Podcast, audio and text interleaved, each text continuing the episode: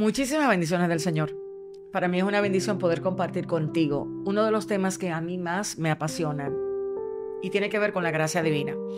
Porque muchos de nosotros no entendemos lo que realmente es la gracia y peleamos, tratamos de, queremos por nuestras propias fuerzas lograr cosas que solamente mediante la obra de la gracia podemos hacerlo.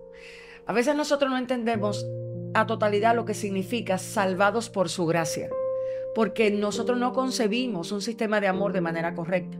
La mayoría de nosotros cree que para ser amados debimos haber hecho algo y no entendemos que la razón por la que Dios decidió amarnos fue por el puro afecto de su voluntad.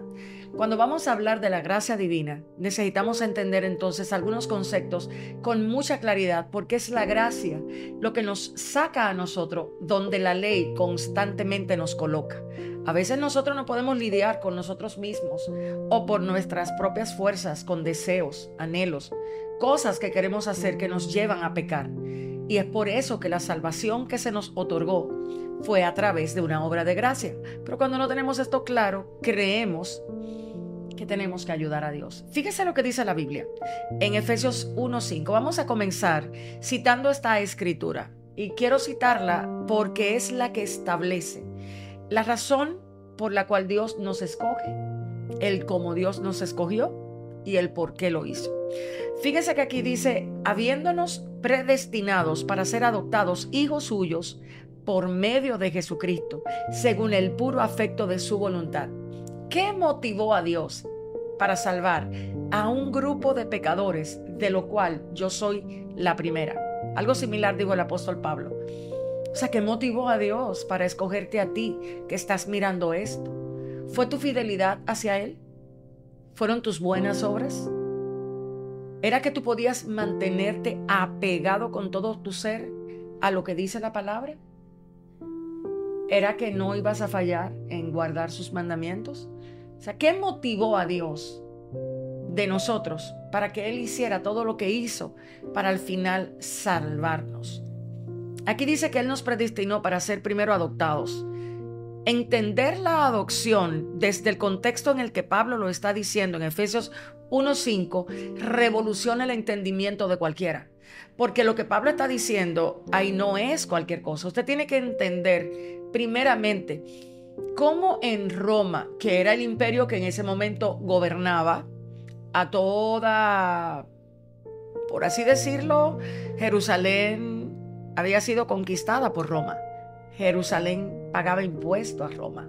Por ende, cuando el apóstol Pablo está hablando de ser adoptados hijos suyos por medio de Jesucristo, y anoté eso por ahí, por medio de Jesucristo, según el puro afecto de su voluntad. El apóstol Pablo está haciendo referencia a que la adopción que en Roma se llevaba a cabo, que cambiaba por completo el contexto en el cual una persona que naciera bajo un régimen de esclavitud podía verse si algún pater familia determinaba escogerlo para salvación, para adopción, lo que Pablo aquí está diciendo no es poca cosa, porque en aquel entonces, cuando en Roma se escogía a alguien para ser adoptado, lo que Roma estaba diciendo era lo siguiente, esta, esta personita o esta persona que ha sido escogido para la adopción, lo que yo estoy diciendo es que yo como pater familia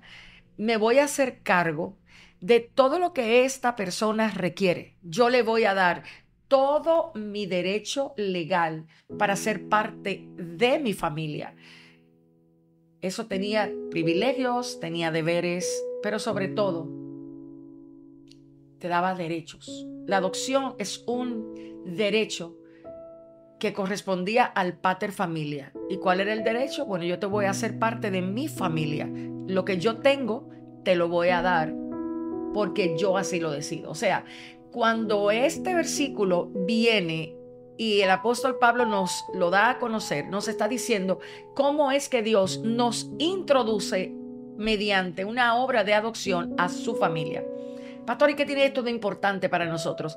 Es que muchas veces ni siquiera entendemos el amor de Dios porque nos han dicho tantas veces, no hagas, no hagas, no hagas, que no logras entender la razón del por qué Dios te amó.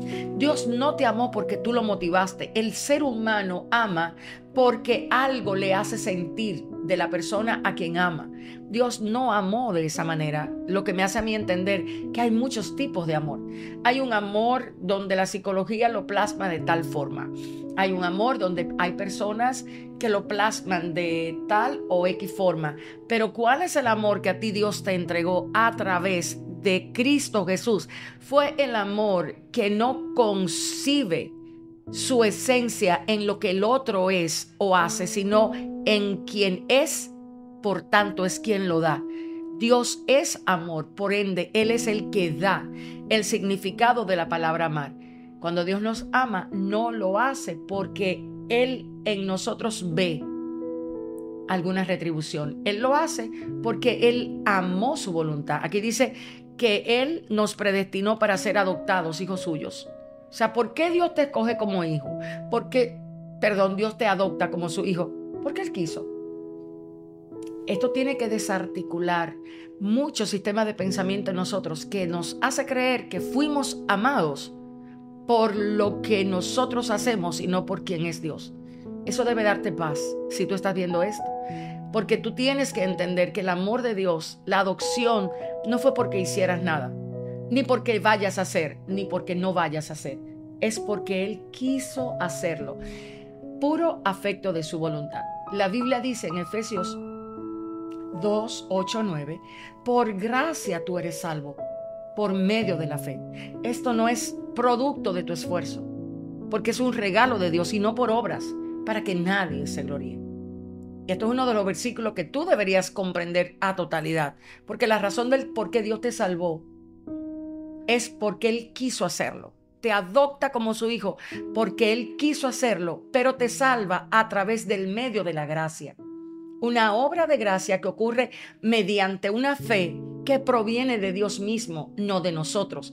Por eso dice por gracia, y la palabra gracia en el original griego viene del griego 5485, que quiere decir charis. Voy a leerte aquí textualmente su significado. Aquí dice que gracia, entre comillas o paréntesis, como una obra gratificante, de manera o acción.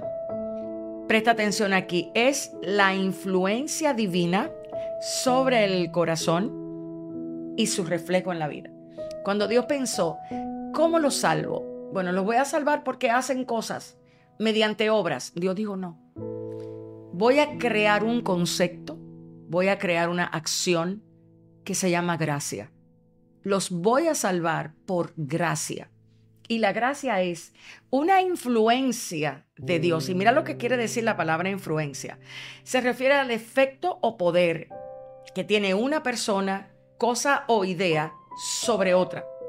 Implica una capacidad de producir un impacto o provocar un cambio en el comportamiento, en las acciones o las creencias de algo, de alguien. Entonces, cuando Dios idea la palabra gracia, conjuntamente con su significado, dice, así es que yo los puedo salvar a ellos. Porque ellos por sí mismos no pueden producir el bien, por cuanto todos pecaron y están contaminados del mal. Entonces ellos necesitan la gracia en sus corazones para que ellos puedan al final ser influenciados por mí, que ese es el efecto que tiene ser la influencia de provocar un cambio, porque altera tu sistema y hace que tus decisiones sean basadas por lo que Él puede hacer. Dígase el ente que influencia. En este caso, el ente que influencia es la gracia divina sobre tu corazón. Si tú no entiendes esto, tú nunca podrás vencer el pecado. Siempre el pecado va a vencer sobre ti. Mira lo que dice la palabra del Señor en Romanos 6:14. Quiero que le prestes atención a lo que te estoy diciendo porque quizás no has vencido justamente porque no entiendes que debes hacerlo a través de la gracia y no a través de tu propio esfuerzo. A muchos de nosotros nos enseñan a esforzarnos, pero a muy poco nos enseñan el poder de la gracia. Porque la gracia se revela para aquellos hijos adoptados. Y la relación de Dios a través de la gracia con sus hijos es una relación a través del amor. Y eso tienes que entenderlo y pídele a Dios en este momento que puedas meterte en lo que te estoy diciendo, para que puedas experimentar libertad en esas áreas de tu corazón que tú no has podido vivir la libertad de Cristo. Hay cosas que todavía nos gobiernan, hay cosas que te gobiernan. Probablemente es porque no has podido ver esa situación, esa conducta, ese carácter bajo una operación de la influencia de la gracia divina. Mira lo que dice en Romanos 6:14, porque el pecado no se enseñoreará de vosotros, pues no estáis bajo la ley, sino bajo la gracia. ¿Qué está diciendo Pablo? Pablo está afirmando algo. Pablo te está diciendo, el pecado no va a gobernarte, porque eso es lo que quiere decir la palabra enseñorear no se enseñoreará, o sea, no va a tener gobierno sobre ti, no va a poder decidir sobre tu voluntad. ¿Por qué? Porque la gracia de Dios, que es esa influencia sobre tu corazón, es el poder al que tienes que apelar para tu poder, primero y antes que todo, conocer a Dios. Porque si conoces a Dios, podrás entender cómo realmente vivir bajo una atmósfera de gracia. La ley, la religión te enseña a trabajar para Dios. La gracia te enseña a vivir en Él. Y son dos conceptos totalmente diferentes. A muchos de nosotros nos enseñaron el tema este de la recompensa. Yo hago algo y si yo hago algo, me recompensas. Y si me recompensas, yo me siento bien. Dios no te recompensó por lo que tú pudieras hacer. A mí no me recompensó por lo que yo hiciera o por lo que podía hacer. No, no es la recompensa lo que motivó la gracia de Dios, sino el poder de Dios habitar en ti y hacerte vivir lo que Él dice para tu propia plenitud, para tu propio, propio bienestar. Entonces, fíjate que Pablo le recuerda a los romanos y le dice a ustedes, tienen que entender que el pecado no va a gobernarlos a ustedes porque ya ustedes no están bajo la ley. La ley no podía salvar al hombre. Qué impresionante, ¿no? La forma en que Dios, desde Génesis hasta Juan, va llevando a la humanidad para que se dé cuenta lo incapaz e ineficaz que es de buscar una transformación por sus propios medios. El hombre no busca agradar a Dios, no puede hacerlo por sus propios esfuerzos. O sea, tu corazón de manera natural no va a decir, ay, yo quiero a Dios hoy. No. Cada vez que tu corazón dice, ay Señor, es porque hay una gracia entregada sobre tu corazón que va a influenciarte para que puedas mirar a Dios como la opción de tu vida, para que puedas amar a Dios, para que puedas querer estar, hacer cosas que agraden al Señor. Entonces, es importante que entiendas esto porque cuando yo me encontré con la obra de la gracia en mi propia vida, fue difícil al principio de yo entender que la gracia de Dios era suficiente para mí. A veces yo me, latigaba, a veces me golpeaba, porque cuando tú tienes un problema en el carácter, porque uno viene creciendo con palabras que te marcan. Yo crecí con palabras que me marcaron, muchas palabras. Yo recuerdo una vez que yo de adolescente, yo de adolescente jugaba, me gustaba mucho el voleibol. Y yo me escapaba, yo me escapaba para las canchas a jugar voleibol. Hubo una vez que se me olvidó y yo jugué y jugué y jugué, llegué súper tarde a la casa. Yo no sé usted, pero todo hijo de latino, Dios mío, ha experimentado una golpiza de esas donde tu mamá o tu papá te dio, te, te zarandeó lo suficiente que te doliera el alma. Ese día yo recuerdo que alguien, no sé quién fue, al yo llegar a la casa tarde, como a las 8 de la noche, y siendo una adolescente, alguien me marcó con una palabra y dijo, tú vas a matar a tu mamá.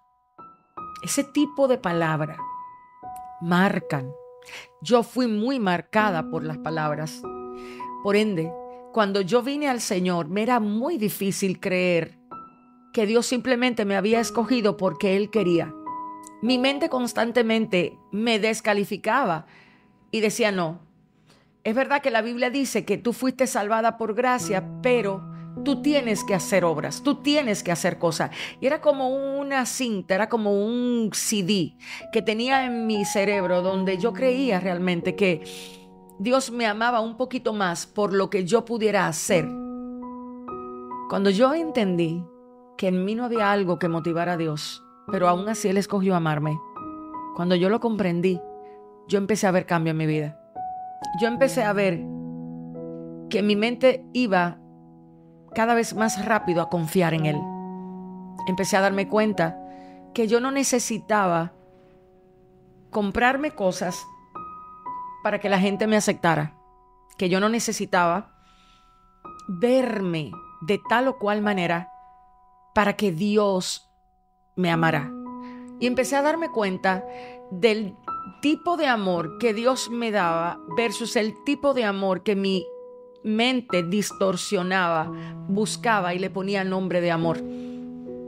A través de la gracia aprendí a ser aceptada en el amado. Entendí que yo no era perfecta, tampoco tenía que serlo, porque el amor de Dios no estaba fundamentado en obras, sino en Él. Eso me ayudó a ir aprendiendo con calma a ver qué era la obra que Dios estaba trabajando en mí como su hija. Dios no nos trabaja todo en un solo momento, no. Tienes que tener paciencia contigo. En esta obra donde tú eres hija de Dios, que la comienzas cuando aceptas a Cristo como tu Salvador por la fe y tú eres adoptado como dice la palabra del Señor en Efesios 1:5, por el puro afecto de su voluntad. Tú comienzas un viaje hacia la santificación. Tú comienzas un viaje para conocer a Dios. Y debería ese viaje ser lo suficientemente apasionado para ti que en vez de desanimarte, realmente te anime pero muchas veces esto no es así porque no nos enseñan que somos amados por gracia. Entonces el chip de nuestro cerebro no procesa cuando caemos de manera adecuada y siempre vivimos golpeando nuestro pecho diciendo somos malos, no merecemos. Si bien es cierto somos malos porque la Biblia dice que no hay bueno ni aún uno, no menos cierto es que para Dios, una vez Él nos introduce a su familia por medio de la adopción, y ese es el próximo video que voy a hacer, ¿por qué fuimos adoptados? ¿Qué significa la adopción desde el imperio romano? ¿Cómo te afectó la adopción para bien? O sea, ¿cuáles son tus privilegios? ¿Cuáles son tus derechos por haber sido adoptada hija de Dios? O sea, ¿qué tiene esto que ver contigo en el ahora en el que tú estás? ¿Qué te, qué te aporta? para la forma en que tu mente, en que tus pensamientos conciben las bendiciones que Dios quiere entregarte. Pero tienes que entender que si primero no conoces la gracia de Dios y te preguntas al final de este video, ¿yo fui salvada por gracia o fui salvada por gracia y por obras? ¿A mí me salvó Dios porque yo hago cosas o me salvó porque Él hizo a través de Cristo Jesús lo que yo necesitaba? Si tú no sabes responder esto con una claridad, es probable que la razón del problema que tienes para vivir una vida en abundancia, una genuina transformación que vaya creciendo, es justamente porque tú todavía no has nacido de nuevo. Solo los que han nacido de nuevo pueden experimentar la realidad de la influencia de la gracia divina en tu vida. Si tú no entiendes lo que significa nacer de nuevo, de la familia de Dios, si no sabes lo que conlleva el que Dios te diga, tú eres mi hijo, que esto lo que busca es que entiendas que la misma naturaleza que había en Cristo Jesús a ti se te otorgó. Eso habla de una naturaleza divina que va creciendo a medida que tú vas comprendiendo su palabra y esto va produciendo una obra de creatividad en tu interior que te lleva primero a transformar tu propia mente. Esa mente natural comienza a desaparecer a raíz que la mente de Cristo es revelada. Y solo vivimos la realidad a través de la mente de Cristo cuando la obra de gracia se nos revela. Porque que hay una lucha entre nosotros, por eso es que Pablo dice, cuando en el capítulo 12 el apóstol Pablo está siendo enfrentado y confrontado porque su ministerio está siendo descalificado por un grupo de personas, Pablo comienza a adaptarse. Y fíjate cómo comienza este, este capítulo que voy a leerte un poquito para que te des cuenta cómo el Señor Jesucristo a Pablo le dice, oye, cálmate. Fíjense cómo comienza el segundo, la segunda epístola de los Corintios, que es a donde el Señor Jesucristo le dice a Pablo, bástate mi gracia. O sea, solo la gracia del Señor te basta para vencer. No necesitas más nada, porque su influencia es esa operación que cambia tus pensamientos, que hace que tú decidas lo que Él quiere que decidas, que te hace pensar lo que Él quiere que pienses. Por eso es que toda gloria tiene que ser dada a Él, porque es que tú vas a experimentar una transformación mediante la obra de la gracia. Y entenderás que no fue porque tú pudiste hacerlo. Y seguramente tu mente, como la mía en muchos momentos, decía, no, es que yo tengo que aportar nada. No, es que la gracia es la que aporta. Para que todo sea por Él, para Él como dice la misma palabra, todo es por Cristo y para Cristo. Entonces, si no entiendes eso, no experimentas su vida. No la vas a experimentar, vas a estar atada por el cordoncito de la religión, de la ley que te dicen haz, haz, haz. Pero cuando faltas a uno de esos puntos, ya tú te haces culpable a todos porque tú estás dependiendo de tu fuerza. Este, esta enseñanza es para que hoy te rindas y le digas a Dios, quizás yo no he sabido cómo mirar una obra de gracia genuina en mi vida y por eso estoy constantemente sintiéndome culpable, no experimento tu perdón realmente porque me descalifico porque creo que la balanza entre Dios y el hombre es las obras de la ley y ninguno podrá ser salvo por las obras de la ley, porque no hay alguien que pueda cumplir todo lo que la ley demandaba para salvación. Por eso es que cuando Cristo viene, introduce la palabra de que Él es la plenitud de la gracia y que de Él tomamos todo, gracia sobre gracia.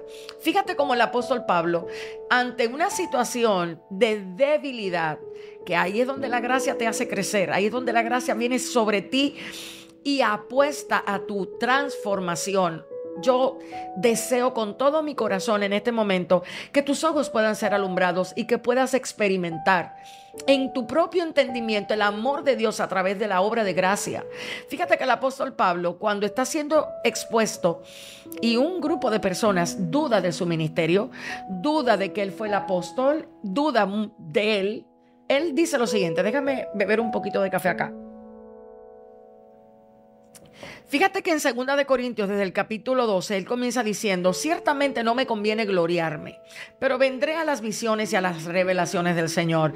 Conozco a un hombre en Cristo que hace 14 años, si en el cuerpo, dice él, no lo sé. Si fuera del cuerpo, no lo sé. Dios es quien lo sabe. Fue arrebatado hasta el tercer cielo. Y conozco al tal, si en cuerpo o fuera del cuerpo, él vuelve y repite, no lo sé. El verso 4 dice que fue arrebatado al paraíso donde oyó palabras inefables que no le es dado al hombre expresar. De tal hombre, dice Pablo, me gloriaré, pero de mí mismo en nada me gloriaré, sino en mis debilidades. ¿Qué pasó en él? Que él tuvo que entender que no podía gloriarse de aquel hombre que había ido al tercer cielo, había visto revelaciones que al hombre no le había sido dada para mencionar, el tipo dice, espérate, ¿qué fue lo que pasó aquí? ¿Qué yo estoy viendo? ¿Por qué yo llegué aquí? Y esas revelaciones, aquí dice el apóstol, en el verso 6 dice, sin embargo, si quisiera gloriarme, no sería insensato, porque diría la verdad, pero lo dejo para que nadie piense de mí más de lo que en mí ve u oye de mí. Y luego él dice, en el verso 7, y para que la grandeza de las revelaciones no me exaltasen desmedidamente, me fue dado un aguijón en mi carne, un mensajero de Satanás que me abofeté para que no me enaltezca sobremanera. A veces no sabemos lidiar con los aguijones porque queremos hacerlo desde nuestra propia fuerza. Y es justamente donde nos hacemos muchas veces autosuficientes. A veces queremos salir nosotros mismos de huecos donde Dios nos ha colocado porque somos orgullosos. A veces queremos depender de nuestra propia fuerza para salir, de nuestro propio sistema de perfección, de nuestras exigencias. Y queremos satisfacer las propias exigencias para luego decir, no, es que yo me metí con Dios, es que yo oré, es que yo ayuné, es que yo me separé, es que yo pagué un precio. Mire, yo le voy a decir algo por lo menos yo nunca he podido pagar ningún precio de nada, porque cada vez que intento me caigo. O sea, no hay fuerza en mí para pagar precio ante lo que significa la cruz de Cristo. No, la gracia de Cristo no. O sea, por eso fue que el apóstol Pablo aquí ante lo que vivió y lo que experimentó y la grandeza de sus revelaciones, él dice que Dios en Cristo le dice, yo te pido que me quites este aguijón. Y el Señor le responde, bástate mi gracia, porque mi poder se perfecciona en la debilidad. Y luego usted ve que ya Pablo no le pide al Señor que le quite el aguijón, sino él dice, ya me voy a empezar a gloriar de mis debilidades, porque las debilidades iban a lograr que reposara, se quedara, se detuviera el poder de Dios sobre su vida para él poder glorificar a Cristo a través de una obra de gracia. Eso es algo, eso es algo que no tiene, que no tiene comparación. Entonces, lo primero que nosotros debemos entender cuando la gracia se nos viene a revelar es que la gracia no necesita la ayuda del hombre. Y esto para el hombre que ha aprendido a salvarse según sus acciones. Hay personas que están diciendo, no, pero hay que hacer algo. Si usted no depende completamente de Dios para salvación, usted va a a depender, aunque sea un por ciento, de su propia fuerza. Y si usted depende de lo que usted es capaz de hacer, entonces ya no es una obra de gracia. Porque dice la misma Biblia que aquel que se le contrata y se le coloca para trabajar y luego se le paga el salario, el salario no se le cuenta como una gracia, sino simplemente como un salario. Entonces, o entiendes que eres salvado por una obra de gracia, o lo entiendes así, o nunca experimentarás la transformación que nace de Dios. ¿Sabes por qué a veces no podemos lidiar con esas áreas en nuestra vida que nos gobiernan, que nos hacen a veces ser amargados, resentidos, duros, implacables, inflexibles, desconfiados, porque no hemos experimentado la gracia? Siempre estamos viendo la maldad en el otro, el mal, que no entendemos lo que la obra de gracia hizo sobre nosotros primeramente.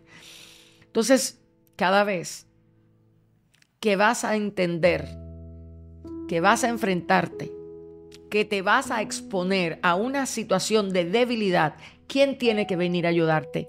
No es tu propia fuerza, no es tu autosuficiencia, es la gracia. Mira lo que dice el libro de Efesios en el verso 2, 8, 9 porque por gracias soy salvo por medio de la fe. Y esto no es de vosotros, pues es un regalo de Dios, no por obras, para que nadie se gloríe. El golpe al ego del hombre fue la gracia. El golpe más grande que Dios le pudo dar al ego del hombre fue salvarlo sin pedirle ni siquiera ayuda para lograr su salvación. O sea, Dios te salvó y no necesitó de ti para hacerlo. Eso es algo que golpea el ego porque el hombre busca hacerle creer a Dios que puede salvarse por sí mismo, que puede ser bueno de una u otra manera y el ser humano no puede por sí mismo hacer nada, al menos que no sea una obra de gracia. Entonces, lo primero que tienes que preguntarte es, ¿realmente yo he visto la gracia como lo que la gracia es? ¿O me enseñaron que la gracia era una licencia para pecar? Te voy a decir algo que muy personalmente creo. Hay muchas personas que en estos momentos han visto la gracia de una forma tan distorsionada que se atrevieron a creer que la gracia es licencia para pecar. Aquel que entiende la gracia divina realmente camina en pos de una genuina santidad, porque sabe que el poder que reposa sobre él es tan grande que lo va a llevar a agradar a Dios por lo que Dios quiere, por lo que Dios es y por lo que Dios mismo exige, no por lo que el hombre es capaz de hacer. Si esto no se entra en nuestro sistema, nuestra mente no va a cambiar. Nuestro sistema de pensamiento no va a cambiar. Nuestras ideas para concebir las cosas no van a provenir de la mente de Cristo, sino de nuestra esencia contaminada, queriendo agradar a Dios por sus propios méritos. Alguien que yo conozco diría la meritocracia. Generalmente el orgullo es quien alimenta la meritocracia. Cada vez que usted siente que usted puede, es que todavía usted no ha visto la realidad de la gracia sobre usted. Y hay personas que en estos momentos están sufriendo mucho porque no han rendido su voluntad a la gracia, sino que creen que todavía con su oración pueden hacerlo, con su esfuerzo pueden hacerlo. Y cada vez se están cayendo en un hoyo más profundo. Pero ese hoyo es el que te va a hacer saber que todavía no te has rendido Solo cuando te rindes por completo y le dices al Señor, yo no puedo lidiar con esto. Ahí es donde va a venir la Biblia. Ahí es donde va a venir la voz de Jesús a decirte, entonces bástate mi gracia, porque mi poder se va a perfeccionar en tu debilidad y ahí vas a aprender en verdad lo que significa humildad. La gracia es una de las formas más fuertes, diría yo, más reales, más prácticas de Dios enseñar la humildad al ser humano. Cada vez que yo pienso en que Dios me salvó por gracia, tengo que bajar la cabeza y decir, realmente lo hiciste tú. Y para eso se requiere humildad. La gracia te enseña a ser humilde. Pero cuando no hemos entendido esto, a veces tenemos un orgullo sapiensal muy interno que nos hace creernos, no, yo puedo ser bueno guardando la ley. No, mi voluntad. Hay que ponerle intención a la voluntad. El hombre no puede hacer el bien, no puede. Dice la Biblia que ni quiere ni puede. Entonces cada vez que tú quieras hacer el bien, tienes que saber que fue una obra de gracia que te influenció, porque Dios mismo es el que produce el querer como el hacer por su buena voluntad. Y esto es una obra de gracia. Vamos a Isaías 61 para que veas algo que a mí particularmente me permite deleitarme en la obra del amor de Dios sobre mi vida. Y quiero que de verdad lo puedas mirar en tu vida. Aquí dice, el Espíritu de Jehová el Señor está sobre mí, porque me ungió Jehová y me ha enviado a predicar buenas nuevas a los abatidos, a vendar a los quebrantados de corazón y a publicar libertad a los cautivos y a los presos, apertura de la cárcel, a proclamar el año de la buena voluntad de Jehová el día de venganza del Dios nuestro y a consolar a todos los enlutados. Aleluya. Aquí dice que Él vino a proclamar el año de la buena voluntad. El año de la buena voluntad es justamente el año de gracia. Fue cuando Cristo dijo, yo me voy a entregar por ellos. Y yo los voy a salvar. ¿Y por qué lo voy a hacer? De pura gracia, porque quiero hacerlo. Por eso Jesús dice, mi vida, yo soy el que la pongo, nadie me la arrebata, nadie me la quita, yo la entrego. Eso es una obra de la gracia. Entonces, la buena voluntad de Dios para ti fue la gracia divina, que te puede hacer descansar en lo que Él es capaz de lograr en ti. ¿Cuántas veces tus incapacidades ¿La has lidiado desde la gracia o la has lidiado desde tu esfuerzo? ¿Qué tiene que pasar para que te rindas por completo?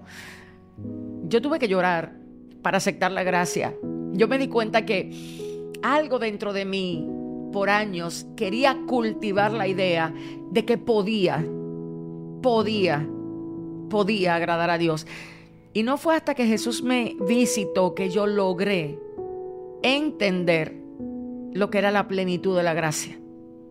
Cuando Él me iluminó para poder mirar lo que significaba justamente ser adoptado hijo de Él por una obra de gracia, entender por qué el pecado no se iba a enseñorear sobre mí porque ya yo no estaba bajo la ley, lo que eso significa en la, en la práctica de mi vida. O sea, que mi, mi cuerpo la ley del pecado ya no responde porque la gracia muchas veces la que le dice detente ya no va a pecar, no yo, la gracia que mora en mí. Eso es lo que decía Pablo. Eso fue lo que Cristo le dijo, mira, bástate, bástate, Bástate mi gracia. Esa gracia que mora en mí es la que hace y es la que mora en ti, es la que va a hacerte más que vencedor. Entonces, deja de creer que por tus fuerzas puedes lograrlo. Deja de decirle a Dios, yo, yo, yo me entrego. No, dile Señor que tu gracia sea para mí una fuente de luz diaria. Déjame abrazarme de ella para depender de ti en esas áreas que no puedo. En esas áreas en esas miserias, en esas carencias, en esas incapacidades, necesitamos su gracia. Estamos en la era de la influencia. Estamos en la era donde un solo video puede llevarte a ti a comprar una marca. ¿Cuántas personas en este momento, por justamente no entender la influencia o lo que la influencia de Dios es sobre nuestras vidas, no alcanzan a mirarse desde lo que Dios es capaz de hacer por ellos y para ellos. Recuerda lo que te acabo de decir. Un solo video influencia tu mente. ¿Te imaginas tú lo que es Cristo mismo en tu corazón? Cambiando tu forma de pensar, transformando tus acciones, tu conducta. ¿Te puedes imaginar lo que es Cristo enseñándote a tomar decisiones? Porque tienes su mente, porque eso fue lo que la gracia de Dios te otorgó y te dio.